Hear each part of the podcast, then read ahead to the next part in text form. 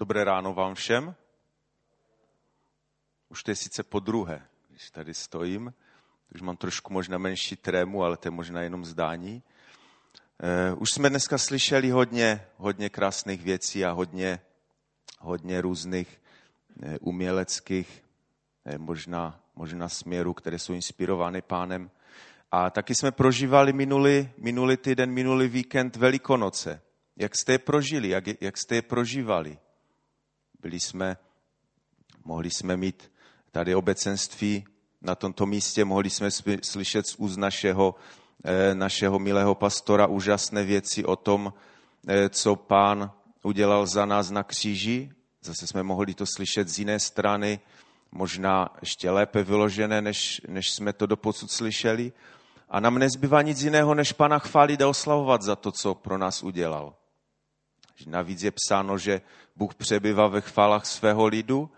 A si myslím, že i Bůh má rád. A Pan Ježíš má rád, když, když ho chválíme a uctíváme.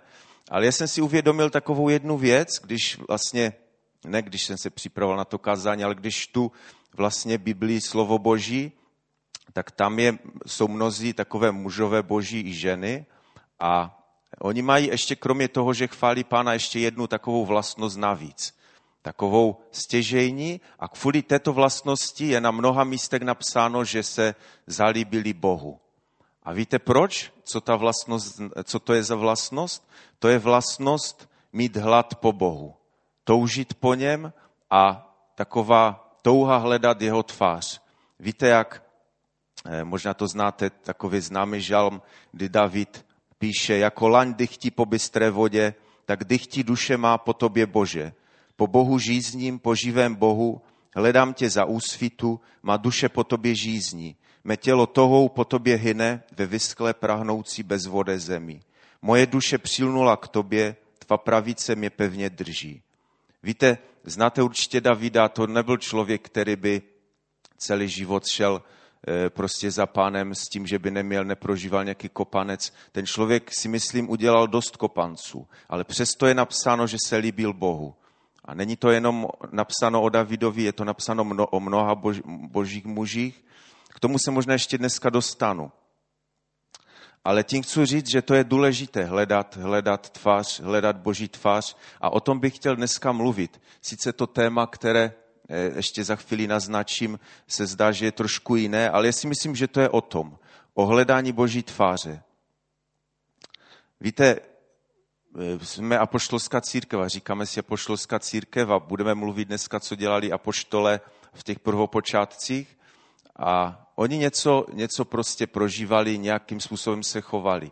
Já si myslím, že my bychom měli, když už se tak teda jmenujeme, nějakým způsobem v tom odkazu pokračovat, protože na tomto světě eh, svět hledá různé věci. Já jsem si to tak uvědomil tento týden, kdy jsem nesl takové lístek s vyšetřením od mého syna k dětské lékařce a přišel jsem tam trochu dřív a ještě tam nikdo nebyl a tak tam byla taková obrovská nástěnka u, u těch dveří. A já jsem tak měl chvíli čas, pět minut, tak jsem prostě se tam začetl na tu, do té nástěnky a já jsem byl úplně zhrozen. Já jsem úplně, eh, nechci se dělat nějakým, prostě, že jsem svatý, to určitě ne, ale prostě jsem se zděsil, co jsem tam se dozvěděl. Tam to bylo plné vylepené různými takovými letáčky a všechny ty letáčky hovořily e, o, o tom, že e, klub prostě Šťastné srdce, příprava na porod a navštívte e, kartářku a pojďte se účastnit kurzu jogy a teď tam byly ty nejenom jedna yoga, různé hatcha, já nevím, jaké jiné. Mě jsem byl úplně zděšen. Byly tam byly tam plakáty lakající na přednášky homeopatii. A já jsem si říkal, lidé hledají všechno možné a přitom tyto směry, když my známe Bibli vlastně, víme, že tyto směry vedou přímo směrem do pekla, že prostě ti lidé hledají satana. A kde jsme my? Kde jsme my, abychom prostě jim ukázali tu, eh, tu správnou cestu? Tak bych chtěl možná v tomto duchu dneska kázat. Chtěl bych se na začátek modlit. Pane Ježíši, já ti tak děkuji za tu vysadu, že tady můžu stát a že můžu eh, se snažit tak předat, co, co věřím, že je od tebe, pane, z, duchu svat, z ducha svatého. Tak tě prosím o duchu svatý, abys tak vedl má ústa, abych tak mohl vypovídat eh, ty věci, ne které jsou, pane, mé tělesné věci, ale které jsou duchovní, které jsou opravdu z tebe, pane. Tak tě o to prosím a jestli chceš, tak si mě použij, pane. Použij si mě, abych mohl přinést to, co jsi mi dal. Chválím tě za všechno a prosím tě, abys poženal jednoho každého na tomto místě. Amen. Víte, když odjížděl náš pastor na e, misijní cestu, tak mi požádal, abych e, dneska kázal a také mi zároveň nastínil téma, kterým bych se měl ubírat. Říkal, mluv, pokračuj, pokračuj v tom tématu e, koinonie, což je společenství boží, kterým vlastně on, on nás vede už od začátku roku. A zaměř se na skupinky. Víte, mě to tak, já jsem se tak dost, eh, jako, tak bych si až zachvěl vnitřně, jsem si říkal, co, co řeknu o skupinkách. Víte, na jedné straně jsem byl rád, že mi dal téma, že prostě vím, že budu mluvit něco, co je v linii eh, s tím, jakým způsobem chtějí pastoři a staršostvo vést tuto církev, ale na druhou stranu jsem si říkal, co, co říct o skupinkách. Že vlastně když si zadáte eh, v nějakém biblickém programu slovo skupinky nebo to hledáte v konkordanci, tak to ani v Biblii nenajdete. Teda já jsem to nenašel, jako myslím to slovo. Tak jsem si říkal, to bude zajímavé. To teda, to teda budu muset pěkně, pěkně studovat, abych něco vymyslel kloudného. Víte, ale ono netrvalo dlouho, když jsem se začetl do Bible a do literatury, kterou jsem měl k dispozici a zjistil jsem, že to je úžasné téma. Eh, tak bych vám to chtěl dneska nějak předat, to, co jsem, eh, to, co jsem vyskoumal za, za, ty, za těch pár dnů.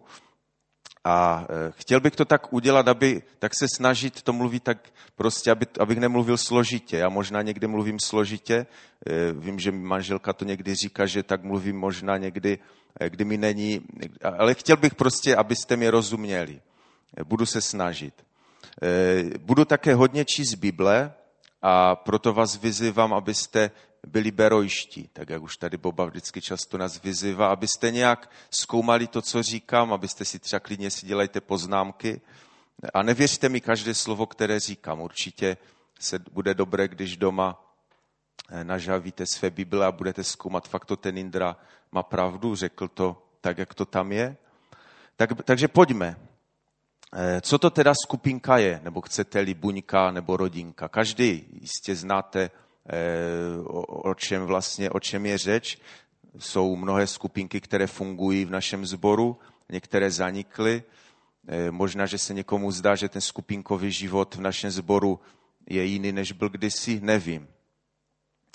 Nevím, ale co vlastně Bible mluví o skupinkách? Tak jak jsem říkal na začátku, v Biblii jsem to slovo nenašel, ale pojďme, pojďme pěkně od začátku. Budu číst eh, z Exodus, což je druhá Mojžišova, 18. kapitola, 13. až 26. verš. Na zítří se Mojžíš posadil, aby soudil lid. Lid, se musel stát, lid musel stát před Mojžíšem od rána do večera. Mojžíšův tchán se díval na celé jeho jednání a lidem, s lidem a řekl, jakým způsobem to s lidem jednáš? Proč sám sedíš a všechen lid kolem tebe stojí od rána do večera? Mojžíš Tchánovi odpověděl, lid ke mně přichází dotazovat se Boha. Když něco mají, přijde ta záležitost přede mne a já rozsoudím mezi oběma stranami. Učiním, učím je znát boží nařízení a řády. Mojžíšův tchán mu odpověděl, Není to dobrý způsob, jak to děláš. Úplně se vyčerpáš, stejně jako tento lid, který je s tebou. Je to pro tebe příliš obtížné. Sám to nezvládneš. Poslechni mě. Poradím ti a Bůh bude s tebou. Ty zastupuj lid před Bohem a přednáše jejich záležitosti Bohu. Budeš jim vysvětlovat nařízení a řády a učit je znát cestu, po které mají chodit. I skutky, které mají činit. Vyhledni si pak ze všeho lidu schopné muže, kteří se bojí Boha, muže důvěryhodné, kteří nenávidí úplatek, dosad je, dosad je nad nimi za správce nad tisíci, sty, padesáti a deseti. Oni budou soudit lid, kdykoliv bude třeba. Každou, důležitost, každou důležitou záležitost přednesou tobě, každou menší záležitost rozsoudí sami. Ulehčí si své břímě ať je nesu, nesou s tebou. Jestliže se podle toho zařídíš, budeš moci okusy, obstát, až ti Bůh vydá další příkazy. Také všechen tento lid dojde na své místo v pokoji. Mojžíš svého tchána uposlechl a učinil všechno, co řekl. Vybral schopné muže ze všeho Izraele a ustanovil je za představitele lidu, za správce nad tisíci, sty, padesáti a deseti. Ti soudili lid, kdykoliv bylo třeba. Obtížné záležitosti přinášeli Mojžíšovi a všechny menší záležitosti soudili sami. Myslím, že to není třeba k tomu nějaký další komentář. Vidíme, eh, vidíme určité rozdělení lidu na, na, na nějaké jednotky po deseti, padesátistech a tisícech, ale přesto, eh, přesto ještě toto nestačilo. Víte, tam je taková zajímavá věc, eh, mě, mě napadla, že vlastně tomu Mojžíši to řekl Tchán. Není psáno, že mu to řekl Bůh. Ale to mě vede to mě vede eh, k takové myšlence a věřím, že to je boží, boží myšlenka, že vlastně Bůh někdy mluví skrze lidi a často mluví skrze lidi. My někdy, eh, někdy a já to prožívám i sám, prostě se modlíme a čekáme odpověď na Boha a myslíme si, že Bůh nemluví. Čekáme prostě, že dostaneme nějaký hlas, který k nám promluví z nebe nebo, nebo něco podobného, ale často se stává, že Bůh ke mně promluvil skrze člověka. To je na okraj. Takže to se, jak jsem říkal, toto něco prostě udělal, bylo to dobré, ale ještě pořád to ne, nestačilo.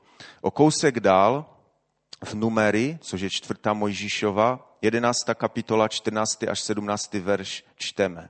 Čteme tam, že si Mojžíš stěžoval hospodinu. Nemohu sám sebe, ne, nemohu sám unést všechen tento lid. Je to nad mé síly. Když už se mnou chceš takto jednat, raději mě zabij. Jestliže jsem u tebe nalezl milost, abych se nemusel dívat na svoje trápení.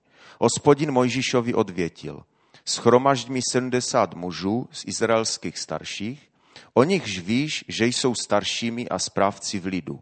Vezmi je ke stánu setkávání, ať se tam postaví s tebou. Sestoupím a budu tam s tebou mluvit. A odeberu z ducha, který je na tobě, a vložím jej na ně. Ponesou pak břímě lidu s tebou neponeseš je už sám. Tam vidíme boží, boží radu, kdy, kdy vlastně on mu řekl, aby si vybral, eh, vybral z lidu schopné muže, schopné starší, kteří měli určité vlastnosti. Eh, a prostě Bůh nějakým způsobem odňal od Mojžíše čas toho ducha, které, bylo, které byl na něm a vložil je na ty starší. A tito starší pak vlastně nesli, nesli to břímě s Mojžíšem. A vidíme zde určitý model, vidíme zde jak rozdělení na ty skupiny, tak vidíme i nějaké vedoucí. Určitě to znáte z našeho sboru, je, e, máme starší, máme nějaké vedoucí, máme různé služby, skupinky a víme, že to je dobré. Ale proč, eh, když jsem se tak přemýšlel o tím, proč teda ty skupinky jsou dobré, já jsem přišel na takovou světskou myšlenku, možná, že mi promínete, ale možná, že to i trochu eh, teď eh, tak tu naš, tu linii mého kázání tak odlehčí. Já bych prosil druhé, druhý list toho, toho mé, té mé prezentace. Víte, to je klasická statistika, toto, co vám teď ukážu. To je, prostě příklad ze statistiky, takzvaná, takzvané komunikační linie. O co se jedná? Ty puntíky žluté, to jsou vlastně lidé. A ty šipky, to jsou směry, jak spolu hovoří. Když jsou dva lidé, tak prostě já mluvím, eh, ten pravý puntík mluví tomu druhému, jedna komunikační linie, a ten levý puntík mluví druhému, čili dvě. Jo, chápete to? Když máme tři ty lidi, tak už těch komunikačních linií je více, Eh, tam jsem dokonce ke konci napsal i ten eh, vzorec, kterým se to počítá, že vlastně počet lidí znamená n a počet těch komunikačních linií je n krát n minus n. Co je na tom zajímavého? Eh, víte, ono to pochopili, toto pochopili všichni vlastně vedoucí ve školách i v, prostě ve, ve všech možných odvětvích lidské činnosti, že prostě když mám velkou skupinu lidí, tak s nimi se obtížně pracuje. A ta vlastně, ti lidé, ti lidé přibývají lineárně, ale ty komunikační linie přibývají takzvaně exponenciálně, s násobkem, po skocích. Víte, tak jenom pro legraci jsem si dovolil udělat takový matematický příklad. Když se tak podívám na nás tady ve sboru, tak si myslím, že, a pastor, pastor Stašek Bocek mi to potvrdil, že nás tady tak zhruba je 150. Dneska možná trochu víc. A když, bychom, když bych teda aplikoval ten můj, teda ne můj, ale ten statistický vzorec a vzal bych to, uvedl bych to do reálu. Kdyby po zhromaždění dneska, kdybyste si chtěli každý s každým, každý, každý kdyby chtěl každému říct jednu větu, takovou jednu větu statistici vypočítali, že standardní věta je 100 znaků, 100 úhozů na stroji, tak kdyby každý chtěl tomu druhému říct takovou kratičkou větu, tak by bylo vyřčeno 22 350 vět, což kdybychom přepočítali na normostrany, tak bychom napsali těma větama knížku 1241 stran by ta knížka měla. Ono, ono to je, jestli mi rozumíte, není nás tady moc, ale prostě, kdybychom se měli, a to, to mi prostě potvrzuje tu moji, eh, tu moji takovou, takovou myšlenku, že vlastně já tady chodím do sboru už možná 9-10 let a ještě vlastně se s některými z vás neznám. A to mi, to mi podporuje vlastně v té, mé, eh, v té mé teorii nebo v té teorii tě, těch komunikačních liní. No nic, zasněme to, pojďme zpátky Eh, ke slovu božímu. Eh, víte, eh, pojďme, pojďme teda k tématu. Ještě než přečtu ten stěžejní verš, který máme na tom slajdu, tak vám přečtu, co se dělo ještě za dob Ježíše. Je psáno, že Ježíš chodil po celé Galileji, učil v jejich synagogách, kázal evangelium království božího a uzdravoval každou nemoc a každou chorobu v lidu. Je to Matouš 4.23. Tam čteme o, o, prostě o chování Pana Ježíše, když, když chodil po této zemi a jakým způsobem on, on kázal. E, tam bych vypíchnul jenom to slovo synagoga, které jsem zkoumal a zjistil jsem, že to synagoga je e, z řeckého výrazu, které znamená schromaždit se dohromady. To zna, tam e, v tom slovu je důležité to, že, že to neznamená v první řadě to místo toho setkání, to je až na druhém místě, ale prvořadě to znamená jenom to schromaždění, to oficiální setkání. To možná tak na začátek, ale přejdeme teďka k tomu stěžejnímu místu z Bible.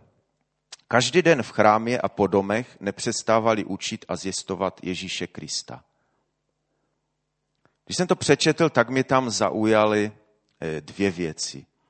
Eh, čteme tam každý den v chrámě a po domech si myslím, že to každý den patří k tomu i, i v tom chrámě, i po domech, což je takové zvláštní. A víme, že to dělali učedníci Ježíšovi a poštole, eh, dělali to vlastně od, od doby, kdy na ně se stoupil Duch Svatý eh, v té horní místnosti v Jeruzalémě a potom prostě v tom dál pokračovali. Čili když to tak vemu, tak vlastně dneska pokračují i v tom kázání, o čem, o čem kázal Bohuš. Pan Ježíš zemřel, byl skříšen, byl vzat do nebe, seslal svého ducha, který naplnil schromaždění na den letnic. A od té doby se začali, eh, začali ti jeho učedníci každý den v chrámě a po domech nepřestavali učit a zjistovat Pána Ježíše. Víte, je to na více místech psáno. Třeba ve skutcích 2.24 Každého dne pobývali schvorně v chrámu, po domech, lámali chléb a dělili se o jídlo s radostí a upřímným srdcem. Víte, když já tady stojím na tomto místě a e, cítím takovou tu, to břímě té, té vysoké laťky, kterou nasadil náš pastor, e, tak prostě chci nějak dostat toho, e, toho povolání, že tady jsem, tak jsem taky zahloubal se trochu do, do literatury tak bych prosil třetí, eh, třetí eh, slide. Bohuž tady minulé dva kazání mluvil hodně o chrámu. Já už jsem si to připravoval předtím a celou dobu jsem seděl a cítil jsem, jak mi tuneluje dnešní moje kázání. ale nicméně věřím, že přinesu ještě něco nového. Víte, tam jsem našel na internetu na, na, v jedné encyklopedii takový model chrámu. Model chrámu v době Ježíše. Nevím ani, kdo ho se strojil, nejsem nějaký odborník na, na, tyto, na tyto problematiku, ale je to něco jiného, než přinesl Bohuž, čili nebudu se snad nějak opakovat. Tam jsem tak zkráceně napsal to, o čem už Bohuž mluvil. Nebudu to, nebudu to říkat, můžete si to přečíst mezi tím, jak budu mluvit a nebudete tomu rozumět.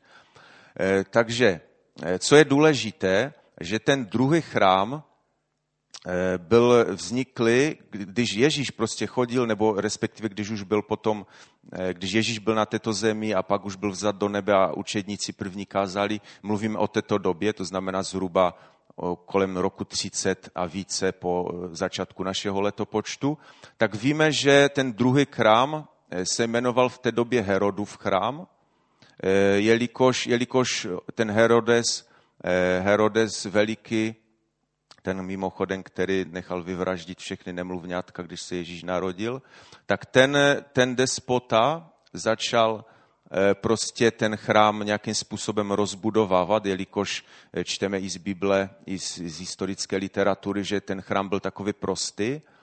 A to, roz, to, to budování toho chrámu eh, pokračovalo, vlastně začalo ten Herodes Veliký prostě ono začal budovat těsně před začátkem našeho letopočtu a to budování pokračovalo až zhruba do roku 70, kdy byl vypálen, tak jak už tady říkal, eh, císařem Titem. A co je zajímavého, co jsem, co jsem z toho vyskoumal?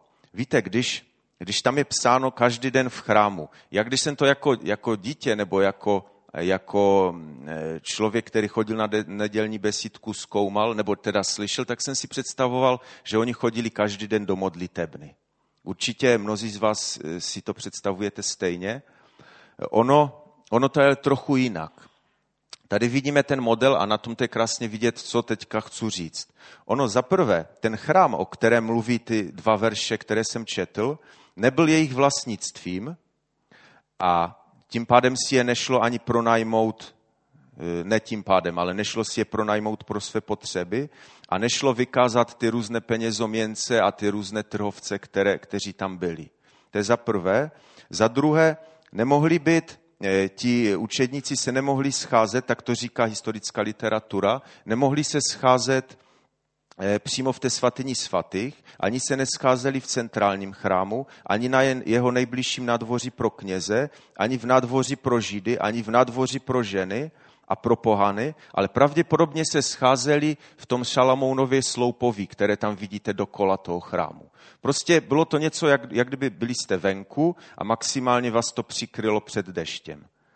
Druhá věc, Nebo třetí věc, která je zajímavá, že ten chrám byl v té době staveništěm. On se neustále stavěl, vlastně až do jeho zániku, čili tam byl kromě toho, že tam byl čili ruch těch, eh, těch různých trhovců a, a těch různých politiků a všeho možného, tak tam ještě prostě řinčeli kladiva, eh, zedníků a tak dále.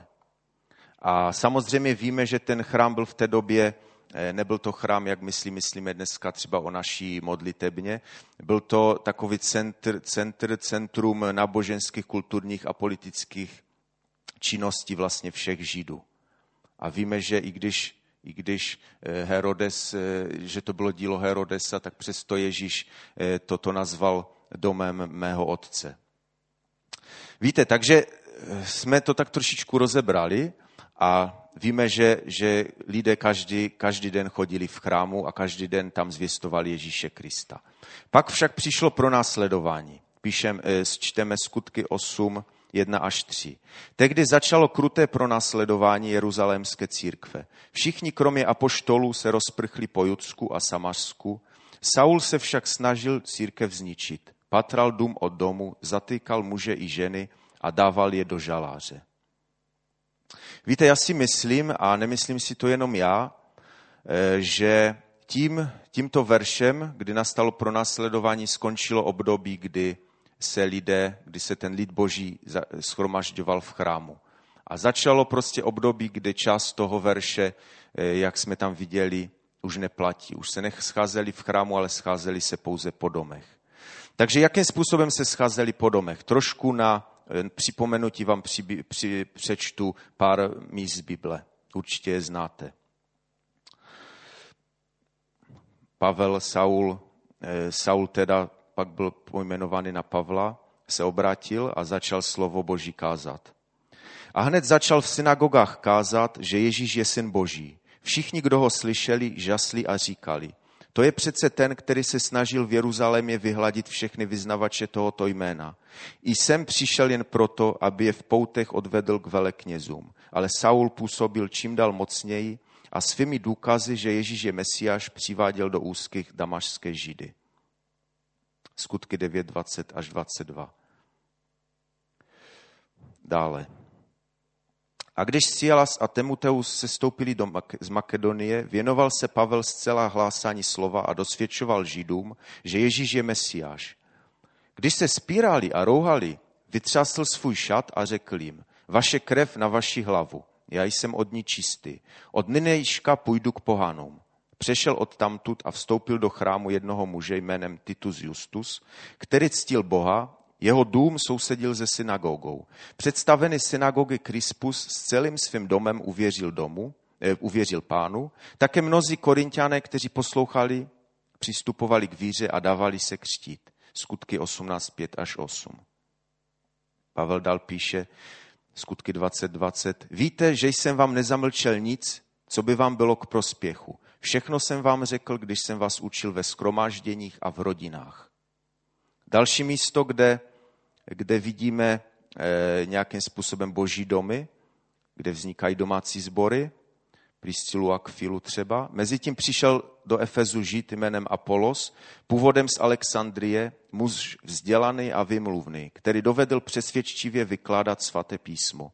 Byl už poučen o cestě páně, mluvil s velikým nadšením a učil přesně o Ježíšovi, ale znal jenom křest Janův začal neohroženě vystupovat v synagóze. Když ho uslyšeli Priscila a Akvila, vzali ho k sobě a ještě důkladněji mu vyložili boží cestu. Skutky 18, 24 až 26. Eh, další takové místo, kde vidíme mnohé, mnohé náznaky, mnohé nárážky na domácí církve. Eh, Římanům 16, 7 až 16. Pozdravte Andronika a Junia, mě příbuzné a mé spoluvězně, kteří jsou ve vážnosti mezi apoštoly a kteří tež v Kristu přede mnou, kteří tež byli v Kristu přede mnou.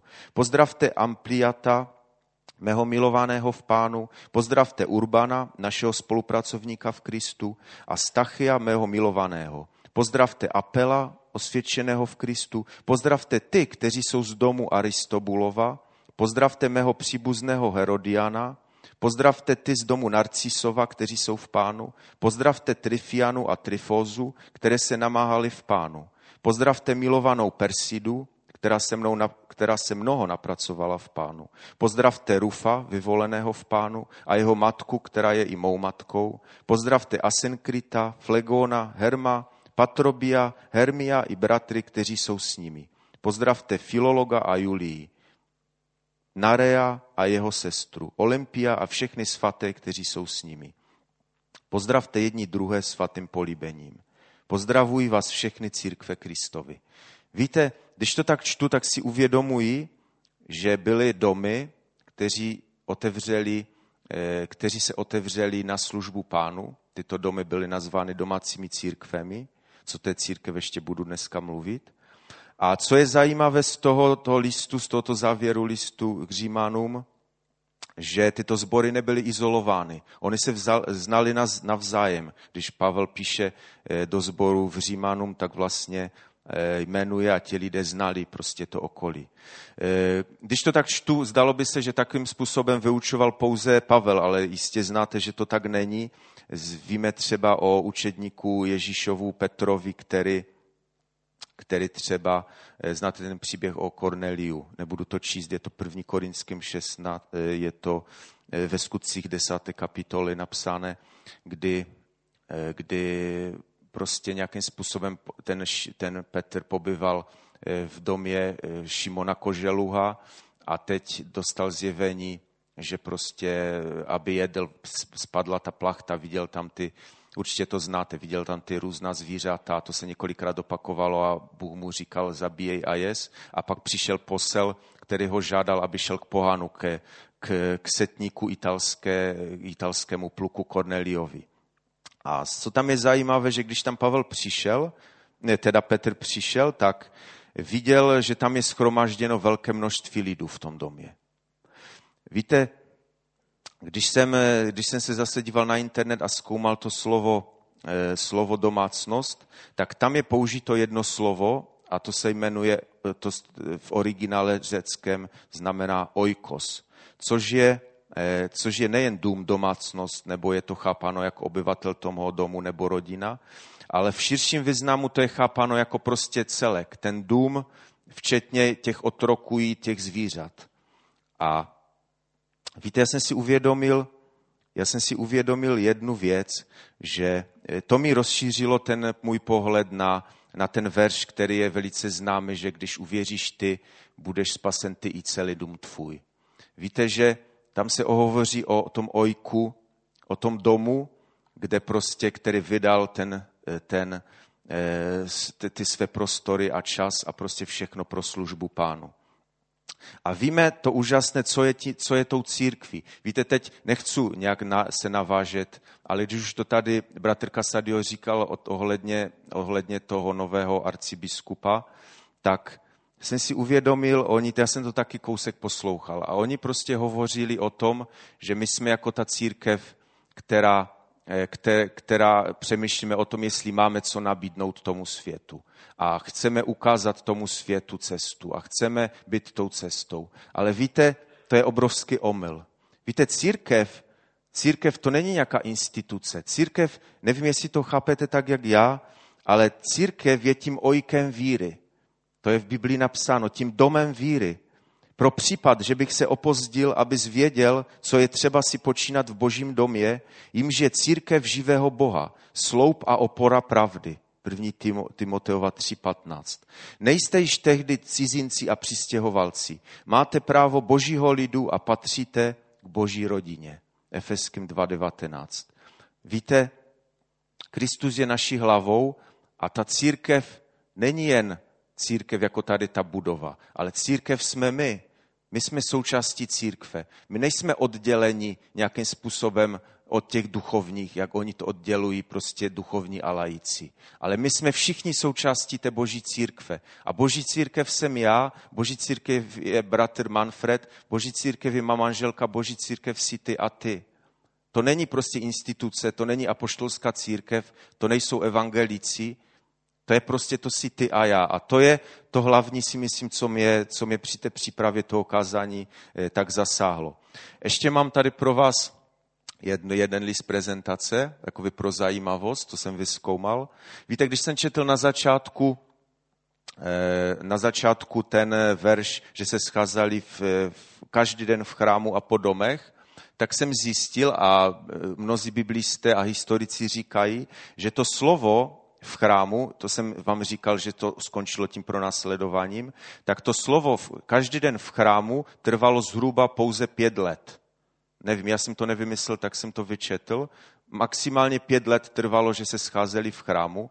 Ovšem to slovo po domech, jenom po domech, trvalo minimálně 300 let. Víte, já jsem našel v jedné encyklopedii eh, náznak první modlitebny, takzvané Domus Ecclesiae, která, eh, kterou historici objevili, byla, byla v městě, které se jmenuje eh, Dura Europos, což je pevnost Europos, která je na území, myslím, dnešní Syrie, jestli jsem si to dobře zapamatoval, nad, na takové vyvýšení nad řekou Eufrat a ta, to město, ta pevnost byla založena roku kolem 300 našeho letopočtu. Tam na té mapě vidíte eh, mapu toho města, jak to odkryli archeologové. Ta vrchní, to tam vypadá, že to k tomu obrázku je, to tam, to tam nepatří. Ta první červená budova, která je vyše, to je židovská synagoga.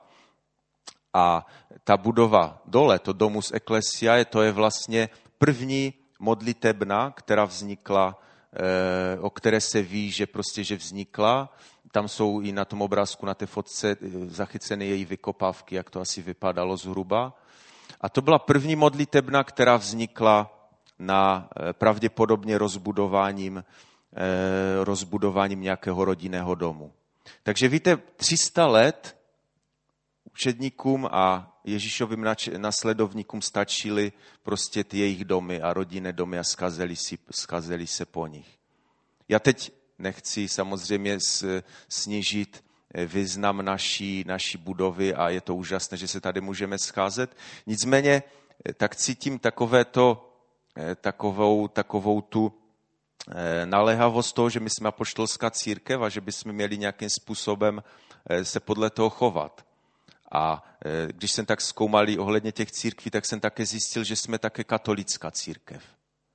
Možná, že vás to teď trochu zarazilo, ale ono ve skutečnosti je to pravda, jelikož, eh, já jsem si to tady někde poznamenal, jelikož eh, to slovo katol, katolicky je ze dvou slov katolik, katholikos, eh, což je nějaký obecný, anebo katholu, schromaždit se, a znamená to ve své původní podstatě obecná církev, čili církev, která není jenom pro Židy, ale i pro pohany.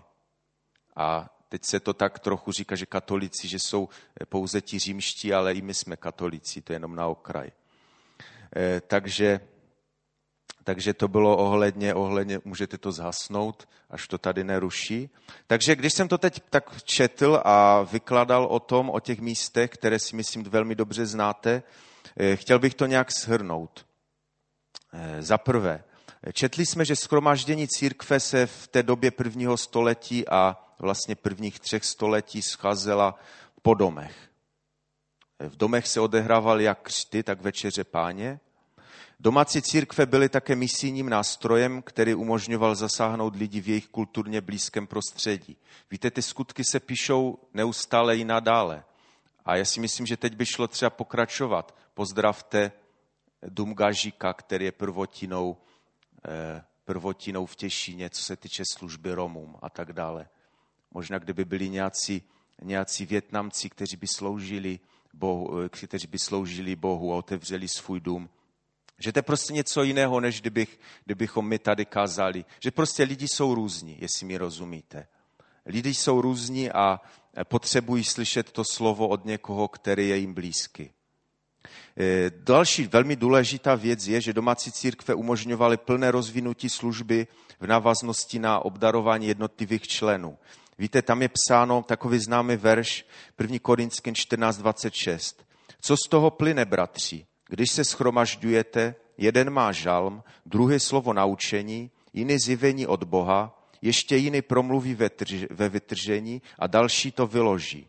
Všecko ať slouží společnému růstu. Rozumíte tomu, co jsem řekl? Já si myslím, že když nepoužíváme, ne, pán každému z nás na tomto místě dal nějaký dar. A když tento dar nepoužijete, tak ten dar chátra. A je to tak něco jak s tím talentem zakopaným v zemi. A tam píše, aby jsme všechno to, co každému jednomu z nás Bůh dal, aby se to používalo. A mám vám docházet statisticky, že se to nedá na našem sboru udělat teď v neděli? Já myslím, že není třeba.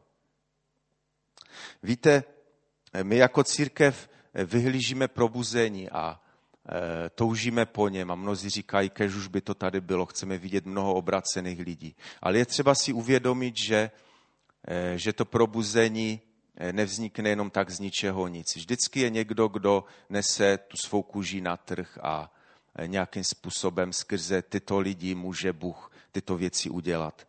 A slyšel jsem takové svědectví Eh, od jednoho pastora známého Františka Fleka, který říkal, že eh, někdo prostě byl, který zkoumal probuzení, které byly na různých místech světa. A zjistilo se, že eh, ty největší probuzení, která, které vznikly, byly ve zborech, které měly propracovaný systém těch domácích skupinek. To je jenom po, na okraj. A taky, když už budu pomalu končit, se zmíním o tom slovu, které jsem říkal na začátku. Víte, Bible touží po lidech, kteří, kteří nějakým způsobem e, touží po Bohu, mají po Bohu hlad. Víte, to není napsáno jenom u, u toho Davida. Třeba Izáš se modlil, Maduše v noci po tobě touží, můj duch ke mně za úsvitu tebe hledá. Můj duch ve mně za úsvitu tebe hledá. Víte, a tak, když jsem nad tím přemýšlel, tak jsem si tak pozastavil nad slovem hlad. Z čeho vlastně ten hlad vzniká? Víte, když něco neskusíte, tak potom nemůžete mít hlad. Když bych se vás zeptal, už skoro, už mluvím dlouho a už skoro všichni podřímujete, kdo z vás, má radí, kdo z vás máte radí vepřoknedlo zelo? Nebo aspoň byste ho snědli celkem s chutí. Klidně se nebojte zvednout ruku. Je to celkem, a, ta, a tak, to je správně. Je to celkem eh, velká, velké procento z našeho schromaždění. Víte, a já ho taky mám rád. Ale kdybych byl v Izraeli, tam samozřejmě to nebudu jmenovat, tam to je jasné, ale třeba v Indonésii nebo někde v Asii, tak si myslím, že ten poměr těch lidí, kteří zvedli ruku, by byl opačný. Víte, já jsem si připomněl, já jsem nedávno občas doma něco kuchtím, sice manželka vaří častěji, ale jsem chtěl připravit něco speciálního. Jsem připravil eh, takovou indickou, indickou slepi, eh, indické kuře, tak jsem prostě si přesně ten recept jsem dodržoval a kupoval jsem složité nějaké eh, cizokrajné koření a udělal jsem to fakt podle toho receptu. Více, myslím si, že přesně. A nikomu to nechutnalo. Víte, já jsem, eh, sám se říkám, mi to bylo škoda, manželka ví, že já jsem takový spíše šetřivý typ, že to musím sníst teda, ono se to ale fakt nedalo. On, ono to leželo v lednici, až jsme to museli po nějaké době vyhodit, jelikož už, už by tam mohly být nějaké jiné látky, které by nám mohly uškodit. Víte, ale já si myslím, že kdybych v té Indii žil a jedl, vařili by mi to od mládí, že by mi to určitě chutnalo, že bych to miloval stejně, jak to knedlo zelo vepřo. A to si myslím, že to je to, co vám chci říct. Že ten hlad, který máme, způsobuje právě to, co jíme nebo pijeme. Takovým odstrašujícím příkladem hladu je, jsou vlastně drogy, kdy odborníci říkají, raději to neskoušejte, protože ta závislost mnohdy přichází po prvním ochutnání. Víte, už stačí jednou ochutnat a už ten člověk má hlad a už prostě bez toho nemůže být. Víte, já tak cítím takovou naléhavost, aby jsme my a já na prvním místě měli takový větší hlad a touhu po Bohu. Víte, když se dívám na, na izraelský lid, který Bůh vyvedl z Egypta, eh, víte, to, proč, proč on je vyvedl z toho Egypta? Aby šli do zaslíbené země? Já si myslím, že, že taky, ale to nebylo na prvním místě. Na prvním místě toho vyvedení, z lidské, vyvedení egyptského, vyvedení izraelského národa z Egypta bylo to, že Bůh chtěl, aby tyto lidi přivedl k sobě. Jak je psáno, vy sami jste viděli, co jsem učinil Egyptu. Nesl jsem vás na křídlech orlích a přivedl vás k sobě. Víte, a Bůh to chtěl. Bůh chtěl, aby ty lidi vytáhl z toho světa, aby se přiblížili k němu, aby je, hled, aby je ti lidé hledali, aby lidé Boha hledali. Víte, a co udělali, Egypt, eh, co udělali ti Izraelité? Oni ho nechtěli slyšet. Je, je, je znám, známý výrok, kdy mluví Mojžíšovi, Mojžíši, ty jdi a setkej se s Bohem místo nás. Budeme poslouchat, co nám řekneš. Jen, jen ať s námi nemluví Bůh. A víte, jak to dopadlo? došli do té zaslíbené země až jejich děti. Víte, a to je takové varování nakonec, kdy tak cítím, že Bůh touží po nás. Touží po nás, abychom eh, hledali jeho tvář, abychom eh, opravdu se mu vydali na 100%. Já vím, že to je složité, že v dneš, dnešní doba je určitě jiná, než byla první. Že prostě máme jiné zaměstnání, že máme jiný styl života. A vím, taky vím, že Bůh prostě ke všemu tomu, tomu eh, na všechno tohoto pamatuje a všechno, ke všemu tomu přihlíží. Ale, ale pojďme, pojďme se tak více snažit, pojďme ho více hledat. Já si myslím, že když ho více budeme hledat, takže dostaneme i tu touhu, ten hlad po tom hledání. A to je něco, jak jsem říkal, ohledně toho jídla nebo ohledně těch jiných věcí. A právě ty skupinky jsou, jsou taková zvláštní věc, jelikož eh, tak si uvědomuji, že dnešní doba není nakloněna na nějaké setkávání se. Víte, dnešní doba je taková, že v bytě žijou maximálně eh, rodina s dětmi. Maximálně většinou už jenom rozvedení rodiče s, nějakým dítětem. A chybí taková ta vzájemná vykazatelnost mezi náma. My se prakticky vůbec neznáme. Nevím, nevím, jakým stylem Bohu chce v tomto kázání, v této sérii pokračovat, ale to bych tak chtěl na začátek prostě na začátek toho, toho říct, představit. Věřím, že jste mi pochopili, co jsem, co jsem měl na mysli. A tak bych chtěl, aby jsme teď povstali a chtěl bych se teď modlit. Pane Ježíši, já ti tak děkuji, eh, že, že, že jsem tady mohl být a že jsem mohl tak říkat, pane, ty slova, která, která věřím, že jsou od tebe, pane, která, eh, která jsem tak prožíval, pane, tento týden a která věřím, že ty dáš Eh, dáš těmto slovům, pane, vzrůst v našich srdcích, pane. A nevím, co si, k čemu si nás připravuješ, pane. A nevím, nevím, co všechno, pane, chystáš pro nás, pane. Ale tak cítím, že a mnohé proroctví, pane, tomu nasvědčují, že ty chystáš probuzení, pane. Že chystáš probuzení i do našeho města, do našeho sboru, pane, kdy se lidé budou obracet od těch Eh, od těch eh, kartářství, pane, a jogy a homeopatie a různých zlých věcí a budou opravdu hledat tebe, pane. A tak tě prosím, aby my, jako církev tvoje, církev Kristova, abychom tak uměli slyšet tvůj hlas, abychom tak uměli, pane, hledat tě a abychom tak měli hlad po tobě, pane. Tak toužím potom mít hlad po tobě a tak toužím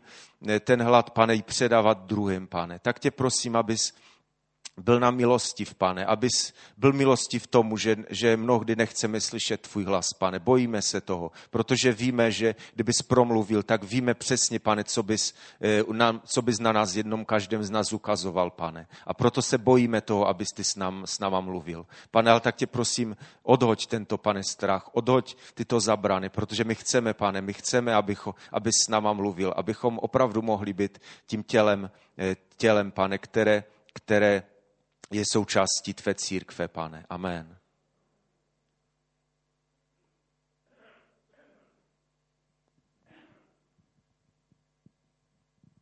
Cítím, že uh, Jindřich otevřel takové velké téma pro každého jednoho z nás.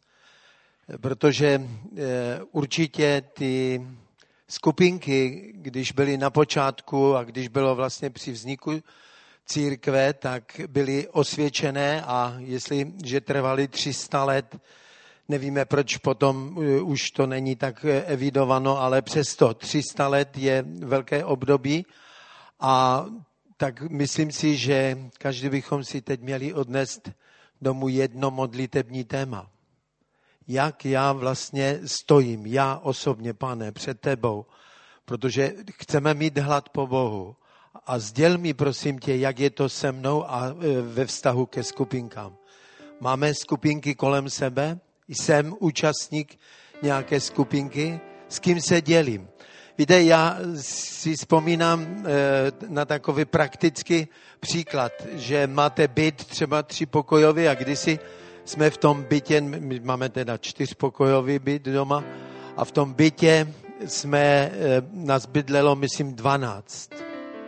Jo, a, a vím, že, že jsme se tam vlezli a že jsme měli spolu takové zajímavé, dobré vztahy.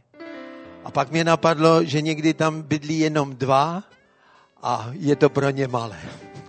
Takže mám za to, že opravdu my máme velkou eh, takovou šanci v tom, že naše sjednocení není v tom, jak jsme my lidé, ale jak, jak, jak se pokládáme Ježíši do rukou a ten je ta jednotící eh, moc, která dává nás všechny dohromady.